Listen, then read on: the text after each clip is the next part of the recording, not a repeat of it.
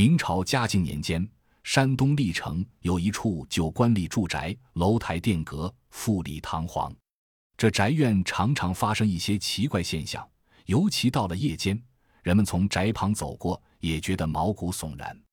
随着岁月的流失，这座旧住宅变得破烂不堪，院内杂草丛生，房屋破漏，古树横生，乌鸦成群。有人说这里常常闹鬼，因此许多年来竟没有一个人敢进去的。有一次，一伙书生在酒馆饮酒，又谈论起这座宅院里的怪事来。有人开玩笑地说：“谁敢到宅院里面去走一趟？咱们为他摆一桌宴席。”话音刚落，一位名叫殷世丹的英俊书生站起来说道：“这有什么难处？别说是去走一趟，就是去住一宿，我也不怕。难道真的有鬼不成？”好，我们就看你的啦。殷世丹虽然家境贫穷，但他有胆有识，为人正直。他说到做到。当即回家拿了张草席，便向那座宅院走去。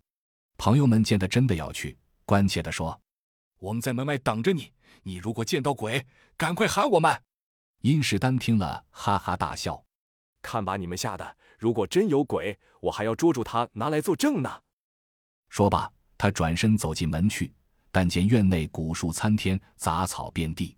此时天已渐渐黑了下来，一钩新月挂在西天。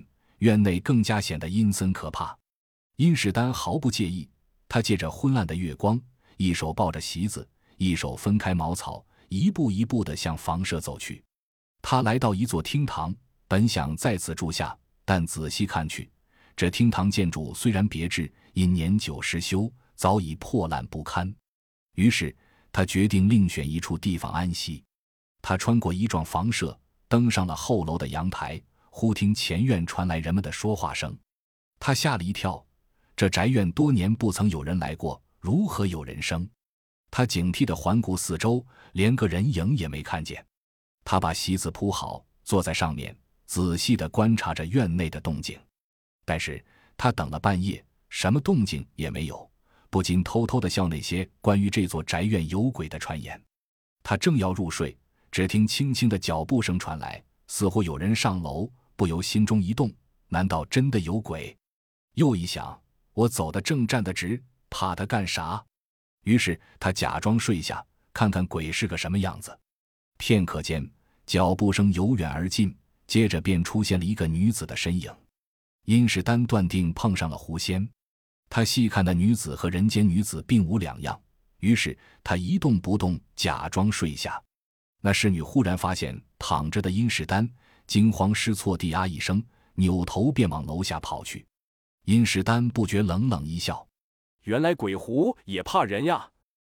心想：“只要鬼狐不伤害我，我绝不离开这里。”侍女走后，接着来了两个扮作恶鬼的仆人，一个高的出奇，一个矮的吓人。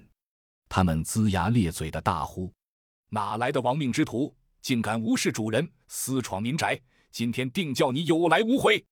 殷世丹知道他们是在恐吓自己，他神态自若地说：“本人名叫殷世丹，走得正，行得直，来此投诉理应欢迎才是，如何出口伤人？”两个恶鬼见得如此大胆，竟不知如何是好。殷世丹又说道：“此宅久无人住，你们却在此扰乱百姓安宁，再要作孽，迟早要被百姓除掉的。”两个恶鬼知道碰上强人。跪在地下连连叩头，请求殷相公不要见怪。恶鬼走后，殷世丹便合衣躺下。只见侍女领老翁而来。老翁道：“听仆人说，此人是位豪爽出众的人，果然不错。”说完，他嘱咐侍女清扫房屋，准备迎客，千万不要惊动这位公子。片刻过后，客人们陆续来到，大家对老翁道：“文令爱招了个家婿。”真是仙家大喜，老翁客气地说：“诸位远道而来，给婚宴大增光辉。”殷世丹这才知道今天是仙家办喜事。为了看个究竟，殷世丹假装睡去。但见几位侍女说说笑笑的陪新郎而来。一个侍女说：“听说还来了位人间豪杰。”另一个侍女嘘了一声：“小声点。”老爷怕惊动了这位客人。室内侍女们正忙着摆酒宴，老翁看了一遍，对侍女说：“今天是双喜临门，一来庆小女出嫁，二来庆人间贵客光临，酒菜一定要办得丰盛才是。”侍女答应一声，又去操办。一切安排妥当，老翁便来到廊下请殷世丹。他说：“老翁一向看重人间豪爽义士，藐视胆怯庸人。”殷公子有胆有识，老翁实在敬佩。小女今天出嫁，还请公子参加仙家婚宴。殷世丹见老翁如此客气，起身道：“小生不知老翁之女出嫁，没带贺礼，深感惭愧。”老翁说：“贵人光临，压除凶险，我就很幸运了，还提什么贺礼？”老翁恳切要求殷世丹入席陪坐。并再三说明这是给他们仙家的荣誉。殷世丹见老翁一番热情，便高兴地答应参加他们的婚宴。他随老翁来到室内，但见莲花灯盏盏，蜡烛台座座，正面供桌上摆满四时果品，阵阵清香袭人，和人世间办喜事并无两样。接着，有个约四十岁的妇人从帐幔里走了出来，很客气地向殷世丹施礼，说。多谢公子光临。老翁介绍说：“这是他的妻子。”老翁夫妻热情地把殷世丹请进客厅。殷世丹并不推辞，就如同在自己家里一样。他们又寒暄片刻，老翁便让仆人告知新郎和诸位来宾，让大家拜见这位人间豪爽义士。片刻，诸位来宾来到客厅，新郎深深一揖道：“殷公子屈驾光临，使婚宴增色。”小弟特此致谢。殷世丹赶忙回礼说：“愚兄有幸来此，方知道仙家如同人世，实在幸运。”老翁说：“是啊，凡仙相见都很幸运。像你如此豪爽正直，在人间和仙家都会受到欢迎。今日仙家宴席虽比不得人间丰盛，也是我们敬重公子的一片心意。公子请。”大家相互客气了一番，便纷纷就坐。殷世丹一直没有见到新娘子，正感到奇怪。老翁好像猜透了他的心思，马上让侍女快去把新娘子请来。一会儿，侍女引新娘子出来，老翁向女儿介绍说：“殷公子胆识过人，爽直侠义，实乃人中豪杰。”新娘子向殷世丹扶了一扶，暗想：“我原以为公子是世俗庸人。”真是有眼不识泰山。新娘子坐在席旁，含羞道：“妾一步来迟，请殷公子原谅。”殷世丹说：“哪里哪里，小生能参加仙家婚宴，实在大幸。”客人们都说：“难得凡仙聚会，今天应好好庆贺才是。”对，今天凡仙聚会，双喜临门，把朱家珍藏的金酒杯拿来助兴吧。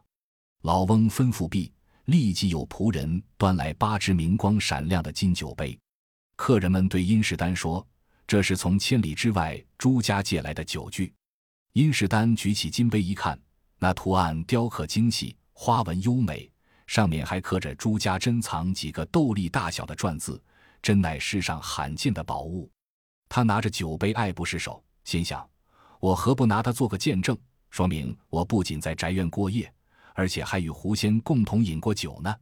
想到这里，他趁人不注意，偷偷的将酒杯藏在衣袖里。他藏了酒杯后，便假装酒醉，伏在桌上，精神显出不振的样子，睡了。在场的人看到这情景，都认为他真的喝醉了酒，也不再去惊动他。婚宴结束后，众客人纷纷离去，老翁和仆人们一起收拾餐具，一查点。竟然少了一只金酒杯，仆人们四处寻找也没有找到。仆人们怀疑是酒醉的殷公子拿去了。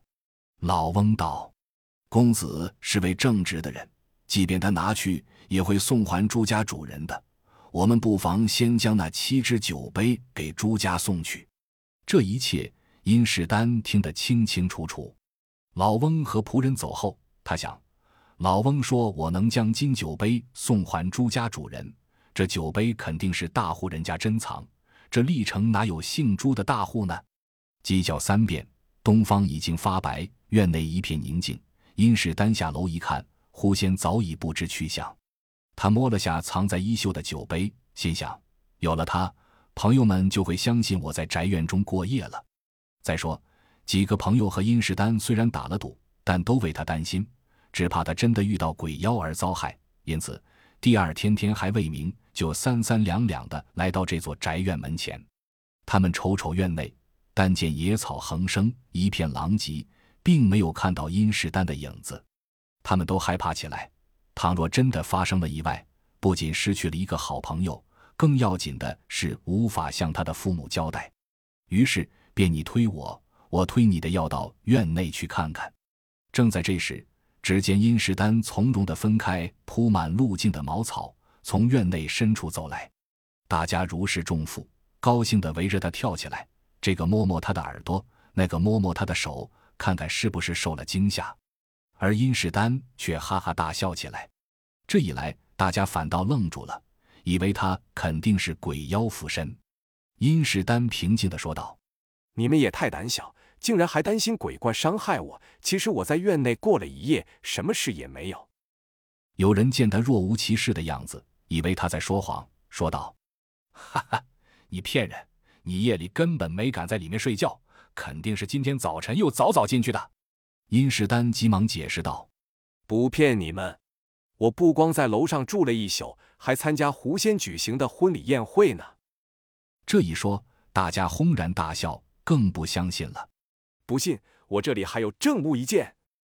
殷世丹说着，从衣袖里掏出那只金酒杯来。大家见了精致酒杯，大吃一惊，问他是从哪里得来的。他便绘声绘色的把他怎样上楼，遇见狐仙嫁女，还客气的请他入席作陪。饮酒时又怎样偷偷的藏下了这只酒杯等情景，细细的说了一遍。大家传看着酒杯上朱家珍藏的字，更感到奇怪。朱家肯定是个大户，在历城方圆百里，从未听说有这样的大户。而殷家不可能有这样的金杯，这才相信他说的是真情。为此，大家按照前约为殷世丹举办宴席。席间，这个夸他有胆量，敢与狐仙交往；那个说他有见识，是位了不起的人。大家纷纷用金酒杯向他敬酒。殷世丹说：“那狐仙老翁还说我会把酒杯送还朱家主人呢。”大家都非常纳闷，或许狐仙知道朱家的住处。可殷世丹并不知道如何给朱家送去呢。后来殷世丹中了进士，被朝廷派往千里远的肥丘任职。当地有姓朱的官宦人家，请他去喝酒。主人为了表示尊重客人，吩咐仆人把祖传的那套金酒杯拿来。仆人打开库房，敞开箱子去拿酒杯，一查点，原来一套八只的酒杯只剩下了七只。他到处寻找也没找到。再看看装酒杯的箱子，封条完好，多年没动，甚觉奇怪。仆人慌忙把丢失一只金酒杯的情形回禀了主人。主人听了大吃一惊，这些年一直没有动用过，难道这只金酒杯会插翅飞了不成？席间，主人用金酒杯向殷世丹敬酒。殷世丹举起酒杯来一看，朱家珍藏几个篆字跃入眼帘，他猛地一惊。再细看酒杯上面的花纹，竟和在狐仙家用的酒杯一模一样。他好奇地问主人：“这酒杯的来历？”主人道：“这套金酒杯是祖上在京做官时找上等工匠打制的，属传家之宝。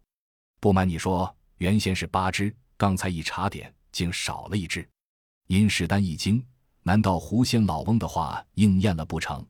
他笑笑说。这样的家藏珍宝是不会丢失的。我倒存有一只金酒杯，和你家的十分相似，可以奉送给你。第二天，殷世丹把自己带来的金酒杯亲自送给朱家。